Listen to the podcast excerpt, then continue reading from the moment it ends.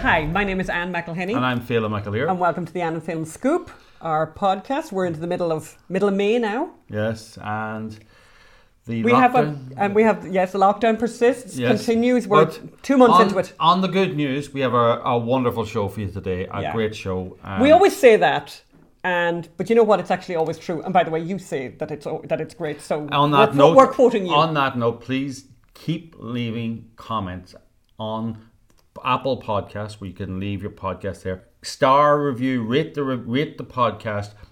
The more reviews we get and the more ratings we get, the, the, the further they push it up in the algorithm, and therefore more people can see it. We need to get those numbers up. So please do do tell us what you think and do read it. And you can leave us a message as well on YouTube. A lot of you I know are watching on YouTube. But uh, and also, by the way, please support this program. Please support our work at the unreportedstorysociety.com, unreportedstorysociety.com. And what you can do is you can leave a monthly gift that would be really, really helpful, particularly this year. That's a very difficult year. Um, or you could use um, just do a once off at unreportedstorysociety.com. But Uh, we're going to have later on in the program, we're going to have James O'Keefe, the great James O'Keefe. founder of Project Veritas. And James is a wonderful journalist, a wonderful news hound, uh, a relentless pursuer of truth. But actually, he's a deep thinker as well. He Yeah. thinks about what he does, he thinks about America, he thinks about journalism. He's actually one of the best uh, analysis Analysts. analysts of journalism around. So you'll hear about his latest scoop, uh, CBS and the fake news, uh, COVID 19, but also we'll hear about a wider thought of where journalism is, where it should be, and where he's going to take it. But we wanted to kind of bring you one story just before we go to James, and that is, you know, we're here in Venice, California. You know, there has been this, you know, extraordinary lockdown. 40 million people in the state of California are locked down. People have stopped coming to the beaches. They've been told to stop coming to the beaches. The beaches are all cordoned off with like, you know, ticker tape or what, like, like crime scene, mm-hmm. Playgrounds, crime scene. Gates Businesses acro- are closed. Gates across a running path. like you know the the bike path is closed the walking path is closed. Really really strong. Now people are beginning to push back against that. But people have been actually very very law abiding however the laws that they brought in to try and stop the spread of covid do not apply at all to the homeless. So it's kind of interesting. And we're not talking, by the way, some of your cities out there, some of the places you live, may have the, half dozen guys who are chronically homeless uh, and uh, drift in and out of homelessness. We are talking tens of thousands of people in Los Angeles. that the mayor, Eric Garcetti, imposed all these draconian laws was that there had been one weekend in March after this all began where he said the people had been getting too too close together Produced too no, often. no data. Produced no data. But he had these photographs, by the way, and as we said before, we talked about the way the photographs were taken low to the ground, which showed people, and it looked like they were all from the side. from the side. But he basically- say? Too close together. too close together too often. But my my point anyway, even if that was even if that was even somehow true, by the way, first of all, they closed all the beaches, they stopped people, even though as we as we had observed on the beach prior to this happening, people were social distancing. The great thing about 25 miles of beach is that you can achieve that. And by the way, the other obvious point is when you do go to the beach, most people don't want to be on top of the people sitting beside them. They're always trying to do social distancing anyway. So people were doing that, but either way, our big daddy Eric Garcetti came in and said we're going to stop this bad behavior. But as I said, the law does completely apply to law-abiding people who are paying huge property tax living by the beach or living near the beach or living in Los Angeles anyway, but it does not apply at all to the homeless. Just to give you an idea, like one website that brought together some of these things that have happened recently. Um, you know, here's a little uh, picture of the kind of thing that happens here. A man swinging an axe in the middle of an alley who cannot be arrested because he isn't breaking any laws. A gang of youths dissembling literally stacks of We've- high-end bicycles. Sorry, we don't need to read this in the Globe. We've seen this. Um, the, there were, then there was those youths. He goes on this list, women followed and harassed, human and caning feces everywhere. But look, w- yes, at- at the weekend there, we actually saw it ourselves at the end of our road. Yeah. A homeless person attacked another homeless person who was living in a disused U-Haul van. Uh, this is, these are, you know, this is in Venice. There's, they brought this U-Haul van, they parked it. Another homeless person attack, fired a plate at a woman, hit her on the side of the head, uh, hurt her, and then he was arrested. Maybe 20 police officers. We'll put up the photographs now that, I, that we took Yes. of this. This goes on all the time. Yeah, Um, it's kind of crazy stuff all the time. it is Skid Row has moved from LA downtown to, to Venice. And it's and what we've noticed is actually that the population has grown during the virus. Yes. It has grown during the during the pandemic, and you know while while law-abiding people are all being really careful and social distancing and wearing masks, the homeless are not, and no one's asking them to. Um, and you know it it's it's been just it's really horrible actually. So the law the law is only for law abiders. yeah. Fine, you know, only law abiding people get fined. Well, I think it's. re- I think that I actually think that you know, silver lining to all this, that there might be a revolution starting here in Venice, of all places, where liberals who you know have worked hard and managed to get to live here, um, are are getting really, really angry and scared because of the amount of lawlessness that's around. So it's it's kind of a it's a jungle out there, you Yeah, know. yeah. Um, and the way that, by the way, that the the way that the city has approached homelessness here in Venice has been extraordinary. One of the things I just wanted to mention this because I think people won't believe the numbers. They did a temporary bridge. They created a temporary bridge bridge housing facility. Yes. Um, two blocks from the, The beach. ocean, yeah. From the Pacific Ocean, two blocks. The shelter is one of 26 either being built or under construction in LA County, in LA, in, in Los Angeles. And this is again, we're, we're quoting here from the California Globe. It holds 154 beds, supposedly to accommodate a homeless population in Venice Beach that exceeds a thousand. And by the way, right now it's in the thousands. The shelter cost, so 154 beds, the shelter cost 8 million and has an estimated annual budget of 8 million. But here's the bit I love mm-hmm. about it. The shelter, which opened in February, the eight, you know, very late in February, does not require its residents to submit to counselling for substance abuse, much less require sobriety. It is a wet shelter, which means inebriated residents can enter the shelter with no restrictions. Even now, it has no curfew during the COVID, meaning residents can roam the streets any hour of the day or night and still return to the shelter. And it carries out no background checks on any of the residents. So, uh, as I said, And also, I mean, according to this report, the the once this bridge housing was up, that would then get, allow the police to evict the people in tents in front of businesses and houses, and that was supposed to happen by March 7. That never happened.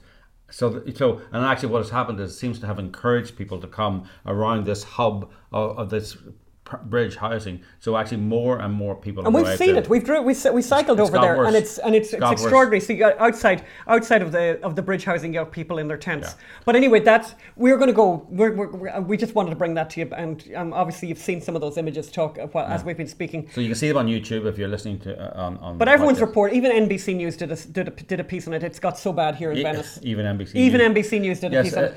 uh, as long as they didn't cut a quote off in half. Did you see about the weekend what they did to the Attorney General? I mean, people should lose their jobs over that. They, they, uh, for those who don't know, uh, they they put it to Peggy Noonan, who was on a panel on Meet the Depressed, uh, to Meet the press. um, to say, look at this flippant answer from Bill Barr, uh, the Attorney General, about the Flynn case, and he made a, as many people do when they're asked a question, make a slightly humorous first sentence to then emphasize, say, eh, but it is a really serious matter, and he went on and give a very eloquent answer Yes, but about, Chuck about, Todd- about the role of justice in American society and the importance of justice. But Chuck Todd cut the second part of the quote uh, and only included the first flippant line. So when NBC are covering this story, you know it's bad. So let's let's now go over to James O'Keefe. Uh, uh, we'll, he needs no introduction, but and we're gonna. But actually, funny, uh, we interviewed him just before we came on air here, and I think I gave him one of the longest introductions of any Exactly. guest, any guest we've ever had Yes. because he's done so much. And you're a uh, huge fan. in his short life. Uh, so let's go over to that interview now. So we're joined now by James O'Keefe uh, of Project Veritas. I was trying to remember. I think we first heard of James through our very good friend Andrew Breitbart a long time ago.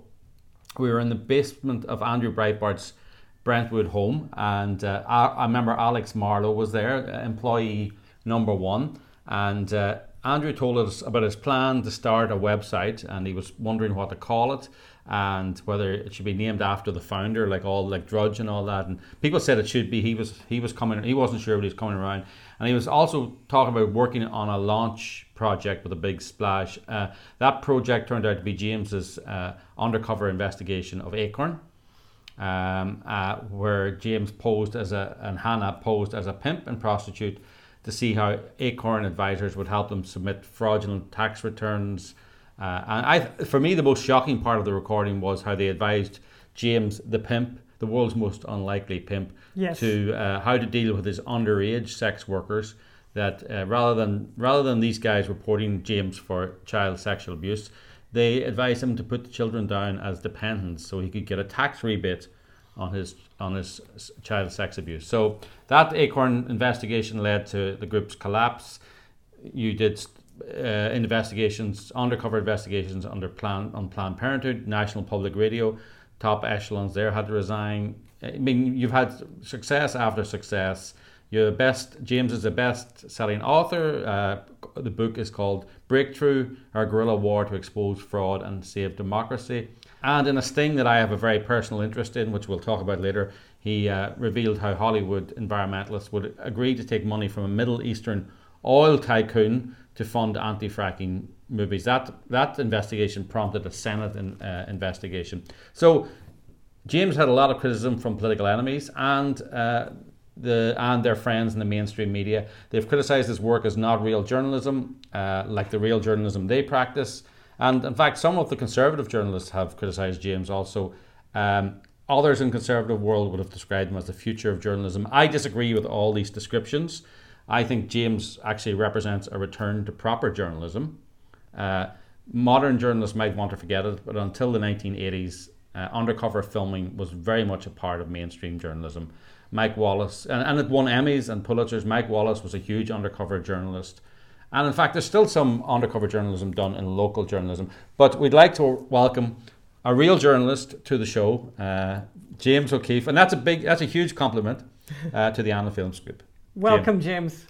It's great to be with you, Balaam. I, I respect you guys too, and you used to do this sort of muckety journalism, right? When in, in the UK. Yes. That was one thing. Drudge had that. Drudge had a UK, and Andrew Breitbart had a UK journalism sensibility.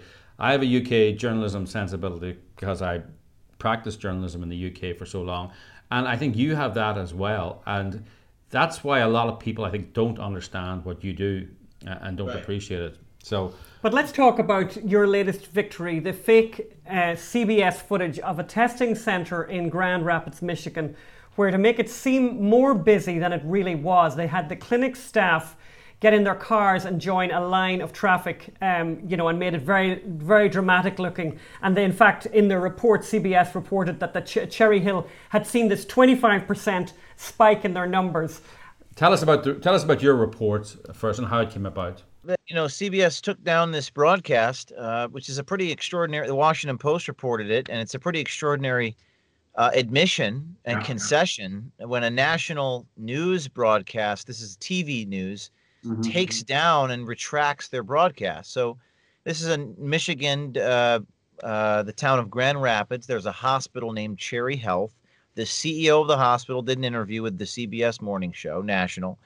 And in this testing line, they had put fake patients. They had taken medical personnel and put them in the line. So this this guy contacts me, uh, uh, takes out his cell phone or whatever iPhone, records um, records one of the personnel saying, you know, we, we it was fake. It wasn't real. They want to look busy, and then sends us a tip. We send him record, covert recording devices, and like overnight. He records all of his colleagues saying more of this. We re- released the story this week. Uh, I called, I, Phelim, I called uh, the, the president of CBS News on her cell phone. Excellent. Susan Zirinsky. People say, "How the hell did you talk to the president of CBS News?" She picked up the phone, Yeah. and she she goes, she goes, Zirinsky here. I'm like, "Hi, I'm James O'Keefe," uh, and and she had already, uh, she had we had reached out to her, uh, you know, via email. She had already worked up a statement. She gives me a statement. The statement uh, she had talked to the hospital, the the CEO of the hospital, and them had traded some messages apparently. So they were working with each other behind the scenes, and then they both put out statements. And the CBS News statement acknowledges that there were fake people in the line and says they're going to retract the broadcast. The CEO of the hospital, she seems to be even more of a guilty party because she's been giving us statements that contradict each other. First, it didn't happen at all, and then it did happen. It wasn't her fault, it was her staff. So there are some unanswered questions here. Uh, but but more most importantly, and we can talk about more details, but we mm-hmm. are supposed to trust CBS News and the New York Times. We are told by these organs of media that we cannot ever question their motives. We can never question their sincerity. The you know democracy dies in darkness. The truth is more important than ever. An apple is an apple. A banana is a banana, and all this crap that they put out. We're supposed to trust them and never question them, but not for what you guys do and what Project Veritas does and other organizations do. We would never know Yeah. that this broadcast was fake. We would never know that it's false. You don't have Brian Stelter at CNN. You don't have you don't have these in, in- uh, journalists uh, uh, questioning their brothers and sisters Yeah. in the cartel. So Yeah. thank God for this insider at the hospital who did what he did, and I can't tell you how many other insiders are now reaching out to us from Mhm. across the country. Yeah, I mean, there's no doubt it was a victory. Just listen to what the Washington Post wrote after after CBS took the the, the Cherry uh, Health uh, portion down. Large national broadcasters stand by their on-air work if at all possible. So the fact that CBS News is removing the Cherry Health portion of the Diaz story amounts to a significant concession that something went awry in Grand Rapids. the video, recorded by a clinic insider, includes a comment from a health worker complaining about having to quote do fake patients. I mean, I can't think of you know. There, there's pretty. It's, it's a very, very serious thing to have done is to create these fake patients and inconvenience real patients for the sake of a news story that's a fake news story. But also the but also a fake news story in a, in in a time when the story is about health and about people dying of a very contagious disease. You know, it, the stakes are very high, and to be messing with any truth that goes to, goes to the the seriousness of you know of the of the pandemic is it's it's worse than a lot of things you could possibly do. Well, it's probably just the tip of the iceberg. Yes. It's probably just the tip of the iceberg. How many other how many of these things happen and there wasn't a brave insider who rec- and by the way, the insider recorded people saying that CBS was in on it. So whether that was the um, the low level producers or the grounds people or the executive producer, was it Adriana Diaz? This is the correspondent in Chicago they sent to Michigan from CBS National.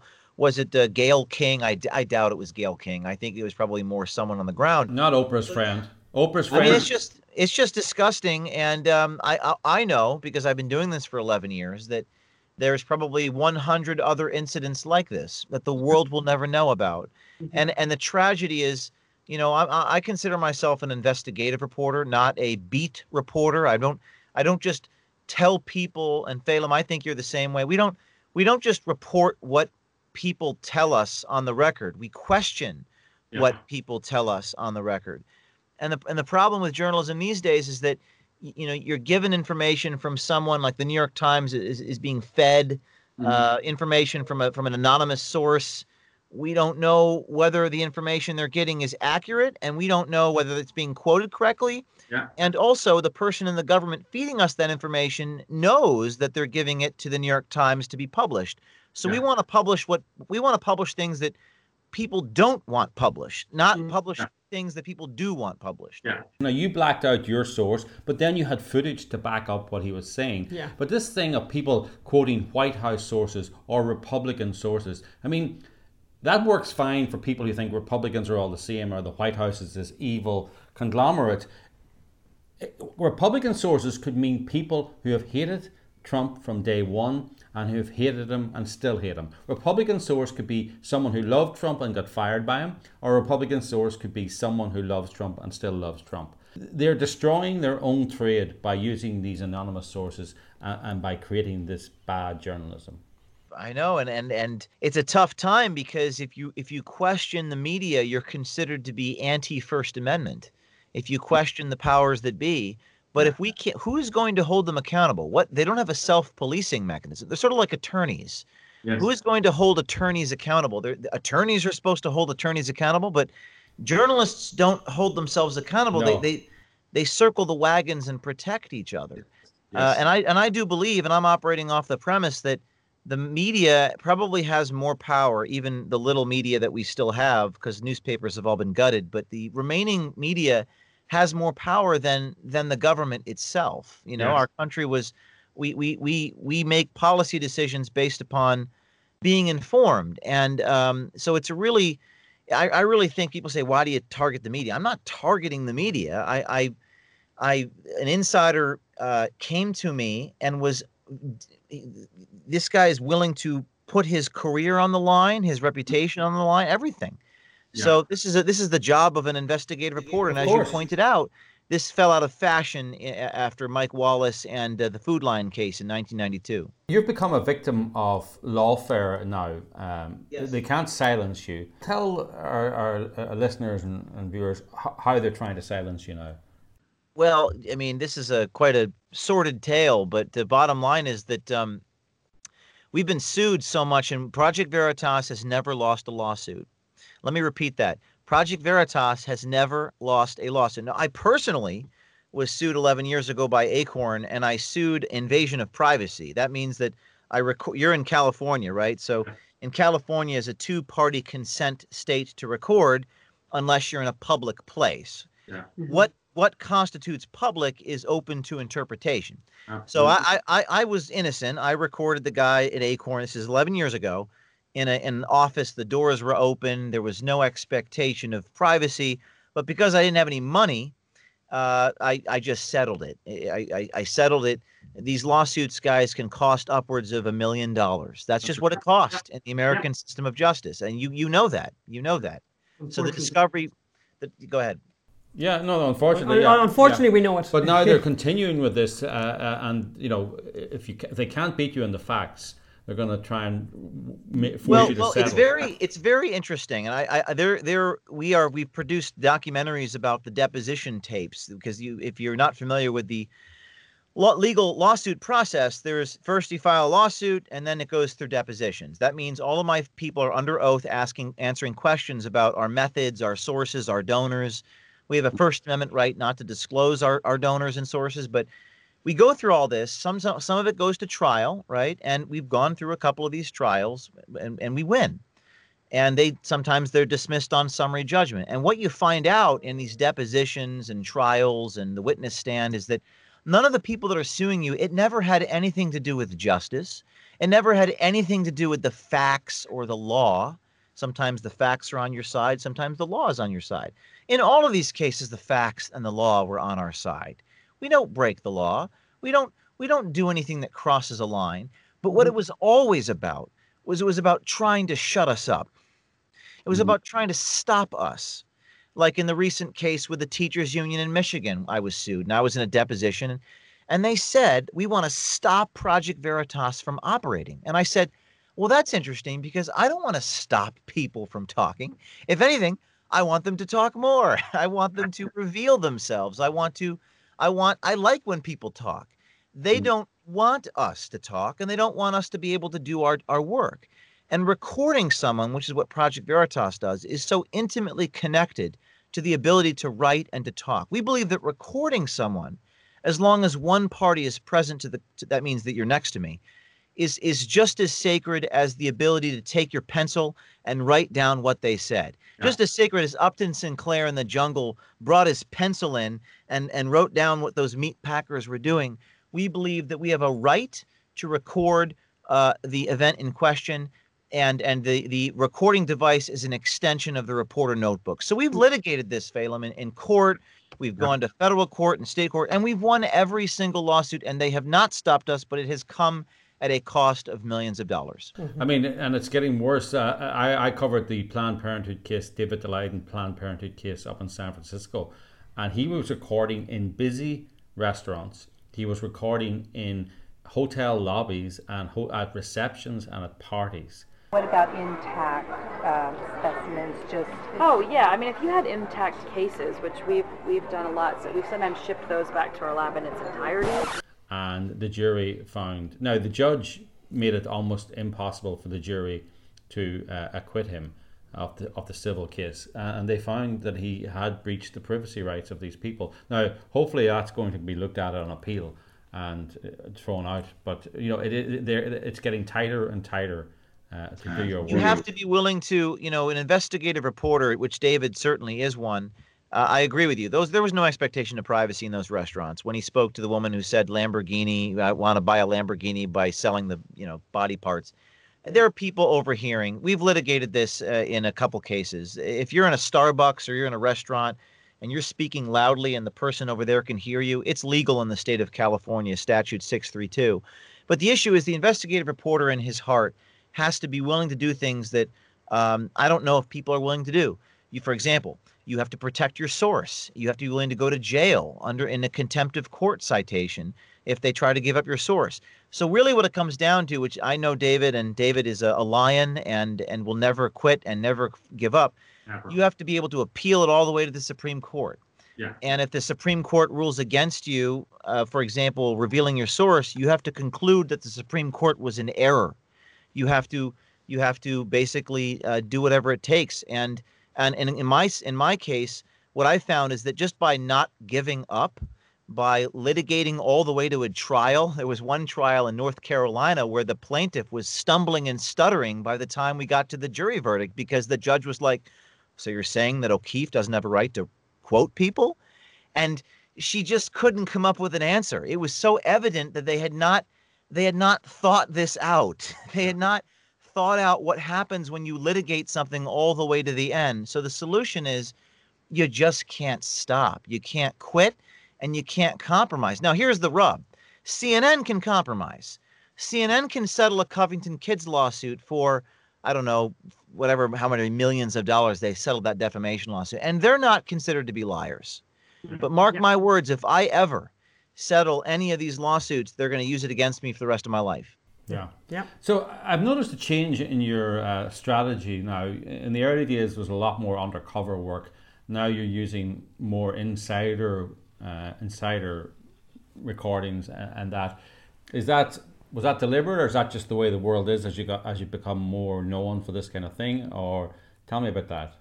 Uh, yeah, the insider program is more leveraged. In, in other words, if you're an undercover reporter uh, and you're trying to get access to a person of interest, you got to build your cover. You got to build your backstory. You got to build your legend. You've got to you got to build the trust of the of the person that you're trying to extract information out of. Whereas an insider already has that access built up. So so what you what you try to become is as a reputation for people to come to but there's there's definitely a, a, a lot of responsibility in upholding that reputation. For example, the ABC News Insider Mhm. uh, came to us with the Amy Robach hot mic Jeffrey Epstein tape, and Mhm. that person is actually still working inside ABC News. So that person came to us because that person trusted. Uh, in fact, that person said, "There's nowhere else for me to go. I can't go to the New York Times." I Yeah. can't go to CBS News. I mean, I can't go. Of course, I can't go to CBS. CBS News fired the person they thought leaked the tape to me. Yeah. To answer your question, it's really about a faster way of getting the information, but we do give recording devices to these people. We're protected by a Supreme Court case called United States versus Bartnicki. This is in 2001, where uh, an insider recorded something and gave it to a journalist. So we're, we're these people are not our employees.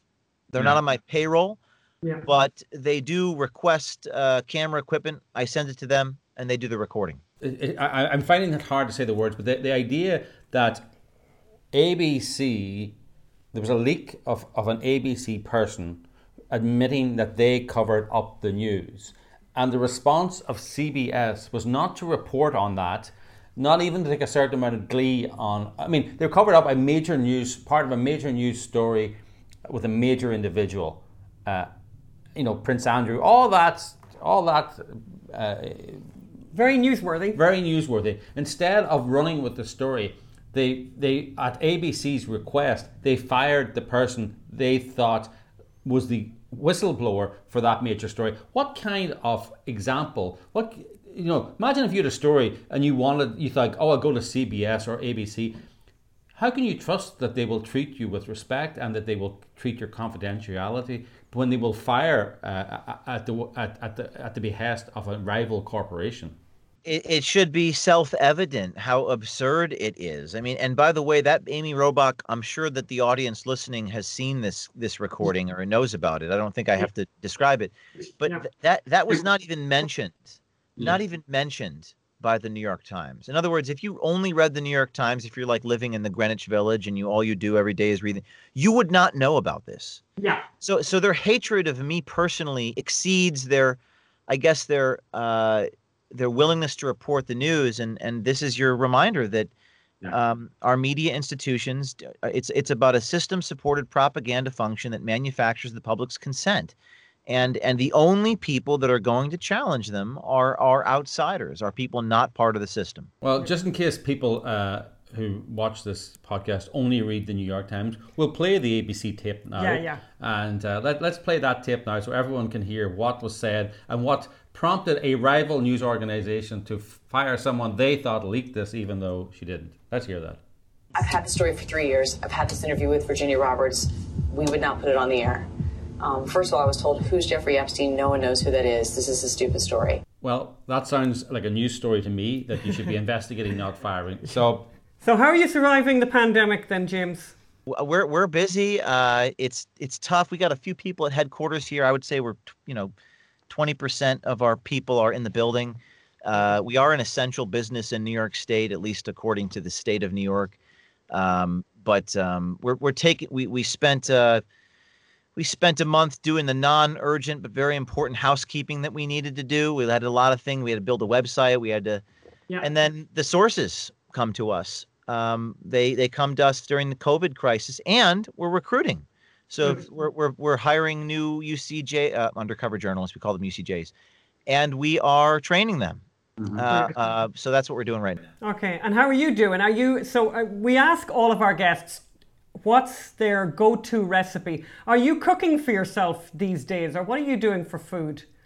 I mean, I feel bad with the restaurateurs and the the the people that are out of business. So I try to um, I try to buy uh, out just to give them business. Uh, in the t- uh, we're in Mamaroneck, New York, which is a t- suburb of New York. Uh, and uh, you know, if I'm cooking, I make I I I, uh, I make myself breakfast every morning. But otherwise, I try to eat out so I can give people business. What's the James O'Keefe breakfast then? What does that consist of? Th- three three eggs every morning. Three eggs, uh, two packets of oatmeal, and half an avocado. Oh wow. Okay, so avocado toast. No no avocado toast. Just uh, slice the avocado halfway through and pour a little salt on it. That's all I do. Okay, very good. And you have the second half tomorrow then, the second day, even though it's browning. It's, a little browning on the top, but that's okay. We still eat it. Okay, what's your go-to cocktail, James? If you were to make a cocktail, what are you famous for making? Not a big drinker, but um, old fashioned because bourbon is a little. I'm a little sensitive stomach. Bourbon's uh, soft on the stomach. Oh, very good. Okay, and then we always ask people, what's a piece of art, like a movie, a poem, a, a novel, A painting. a painting, a sculpture, any piece of art that is important to you? I would say, well, there's a there's a number of them in our office even, and, and in my uh, office and in my apartment. But if I if one thing, one poem comes to mind, it would be "If" by Rudyard Kipling. Um, if you uh, if you can keep triumph and disaster and treat those two impostors just the same, which is which is another word of way of saying this too shall pass, which I think is very relevant for this crisis. Uh, you know, you you you you have some highs and lows in life, and if you can not let the highs get to your head, and if you can not quit when you're when you're when you're down and out. Yeah, well, that's great advice, actually, James, because I think a lot of people are finding this a challenging time, you know, and the uncertainty of the future um, is obviously bothering a lot of people. So we appreciate that advice. Nobody Yeah. knows anything. This is the craziest. Uh, but I do know that the world, the life will be different. It'll be a new paradigm. It'll it, life will go on. Yeah, Yeah, life will go on. Life will go on. yeah. Yeah, and you'll continue to do the work that is important, telling these stories and getting these these incredible stories out to the public, which are we are so grateful for, James. So thank you so much for your time today, and I know you guys are really busy, so um, thank you so Thanks, much. James. Amanda, I thank you for your time and for waiting for us for our technical difficulties. We appreciate it. Well, that was great. James Yes. is amazing. Um, we're so, and by the way, we were really grateful that he would come on because obviously they're super busy. They have this great story at the moment, um, but And- they're always they always have a great story. They always agree, Yeah. and they have lots of you know. It's just watch that space, and I'm just looking forward to see where James goes Next. in the future. You know, because Yeah, well, he's got plenty of material out there because it's not like it's not like that the press have changed their Yeah. tune or, or you know, It's or- got worse. Yeah, exactly. So Oh yeah, I always say if it wasn't for the media, we'd be out of work. No, if the media did its job and Hollywood did its work, we'd, we'd be out of work. Well, why, you know, and James, James, look, I'm sure James looks forward to the time when he's out of work and Yeah. he's working permanently for Well, these. yeah, uh, because everything would be better. yeah, yeah. So, what are you watching during the pandemic? We're watching. Um, we watched. I watched, by the way, Unorthodox on my own, and I'm not. Uh, I, it's very, very well done, and the main actor is extraordinary. She's just wonderful. However, and I don't know enough about um, unorth- on on uh, sorry about Orthodox. Jewish uh, people in New York enough to say, but it's it's a pretty negative uh, picture of them, that's for sure. Yes. And I think Phelim was it you that pointed out that it's actually Well, yeah, kind I of interesting. I, I just I'm suspicious of the timing. The the the biggest supporters of Donald Trump among the Jewish community are the Orthodox Jewish community, and it's it's the timing is worryingly coincidental that they decided to make this high profile uh, and very negative, Negative negative picture, picture of, of the of the Orthodox community. I know nothing about the Orthodox community. There were no Orthodox uh, Jews in Beira. There were no Jews in um, Ireland, basically. Yes, There's a few so- in, in Dublin, So but you're, yeah. you're talking about people who who, Yeah. who who know very little about Judaism or Orthodox Judaism. so I'm not sure. I'm not sure it's a, it's a fair picture, but it's a very good drama. Yes. We're also watching, by the way, we're also watching Bosch. We're on season whatever the season Six. is, the, the latest season that's come out on Netflix, and it's it's really nice. I really like Bosch. I really like the character, Mm-hmm. and um and Phelim makes these noises, but actually Phelim watches it religiously, basically.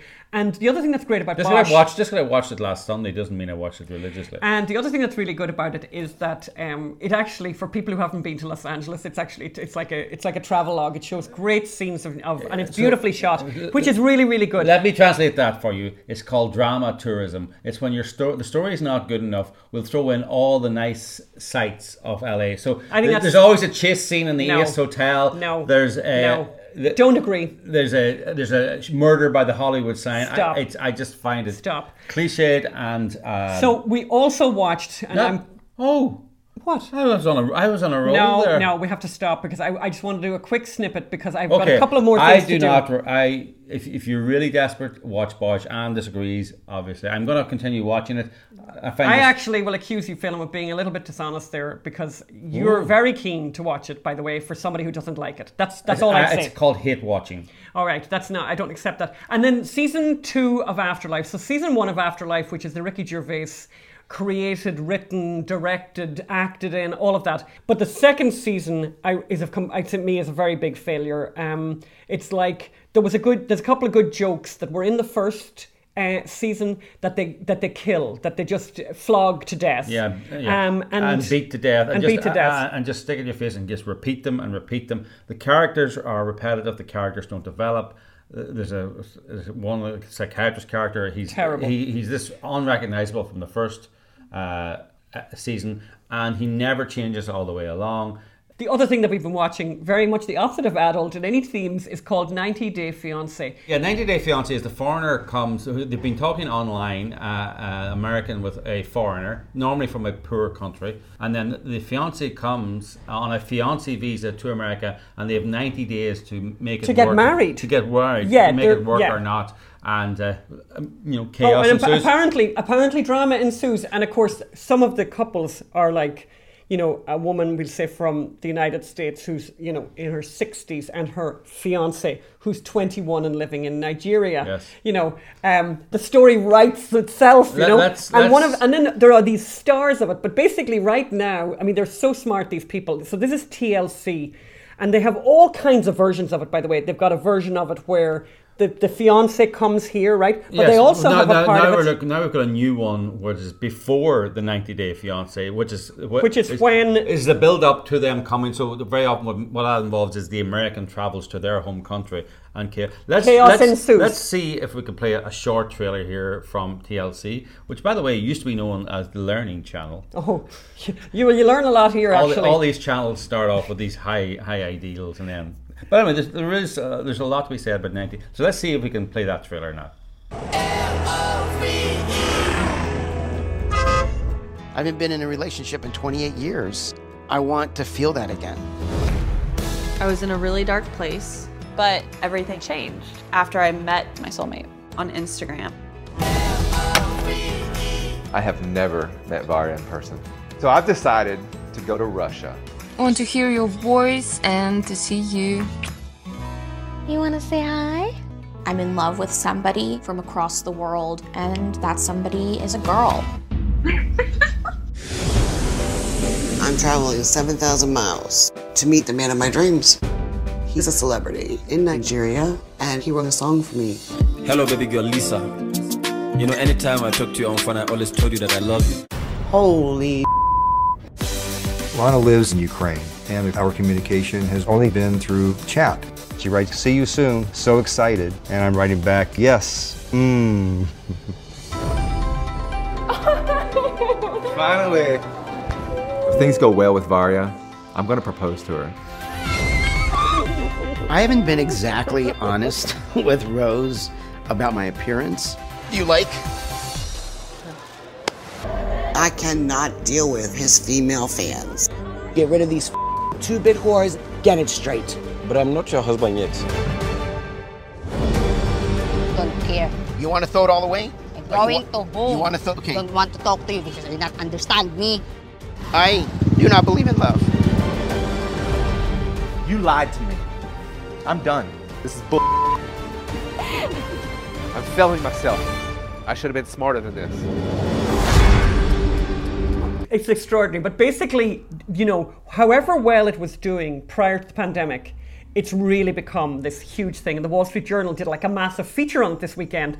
Um, and basically, T- uh, TLC, it's their, they've, they've, they've created a new version of it. So they've all these different versions of it. There's all these spin-offs, Yes. but they now have a self-quarantine version of it as well. 90 Day Fiancé. Of the 90 Day Fiancé. And they also have Pillow Talk 90 Day Fiancés, where previous 90 Day Fiancés who, whose marriages have worked comment sit on their edge of their beds or on their sofas looking at the current 90 Day Fiancés and, and and and commenting on their on the possibility of their their marriage. But just to realise, right, by the way, because I mean we're re- really recent, uh, recent uh, adopters to this thing. But the 90 Day Fiance, it debuted in tw- this is the Wall Street Journal. It debuted in 2014, and it follows the experiences of Americans who bring their foreign romantic interests to the U.S. on 90-day visas. During the trial period, the couples must decide whether to wed. The network has built the brand into a sprawling interconnected universe of seven spin-offs. Wow. So there's the pillow talk, there's the before, there's the after, There's and whatever. quarantine.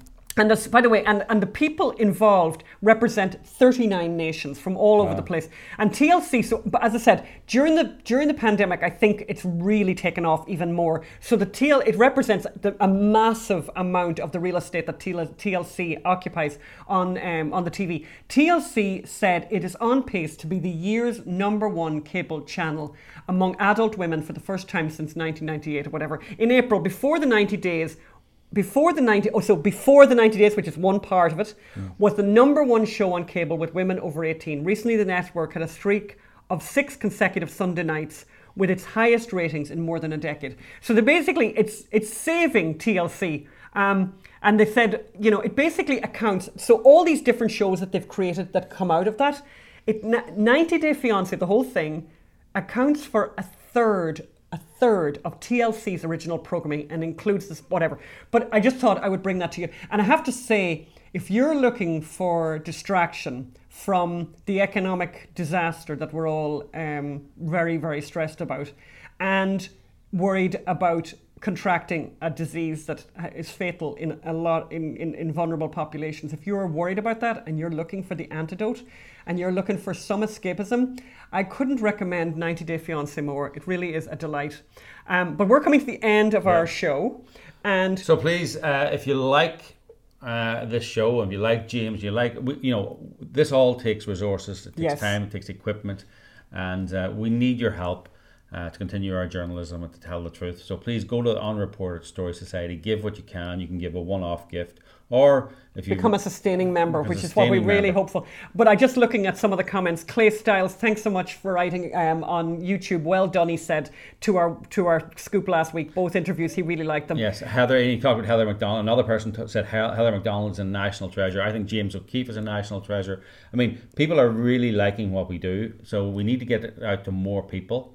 Uh, and that's what uh, your funding will help with. Also, was to get it into the, further up the algorithm, and it also means we can have better equipment, have uh, uh, guests in studio when the pandemic is lifted. So please, on Give what report- you can. on reporterstorysociety.com And thank you. And don't forget to leave a And, comment. and by the way, just I, I wanted to read one more comment from I'm a Christian, is what she calls herself on, or he calls himself. Please don't apologise for the length of your scoop programs. I love every minute. The discussion today on the al dente vegetables was entertaining. We had, a, as you know, we had the very funny conversation with um, with Heather McDonald about vegetables, and I have to say we'll have to agree to disagree on al dente vegetables. Uh, I happen to think that uh, t- the two of the most uh, monstrous words in the English language are al dente. And can I make a conf- the cooking confession for today is that I not only now have an instant pot that has been used once and still looks at me accusatorially, taking up an enormous amount of space in the kitchen that I, am scared to use, but now I've added to that and now have a scar- sourdough starter which is in the fridge and uh, which I'm intimidated by and have not yet tackled. I am looking for my husband's support in this uh, to tackle the sourdough starter. So. Um, wish me luck with that. And look, we'll see you next week. And thanks so much for your support and for your kind and lovely messages. We love them. Take Thank care. you. Bye. Bye.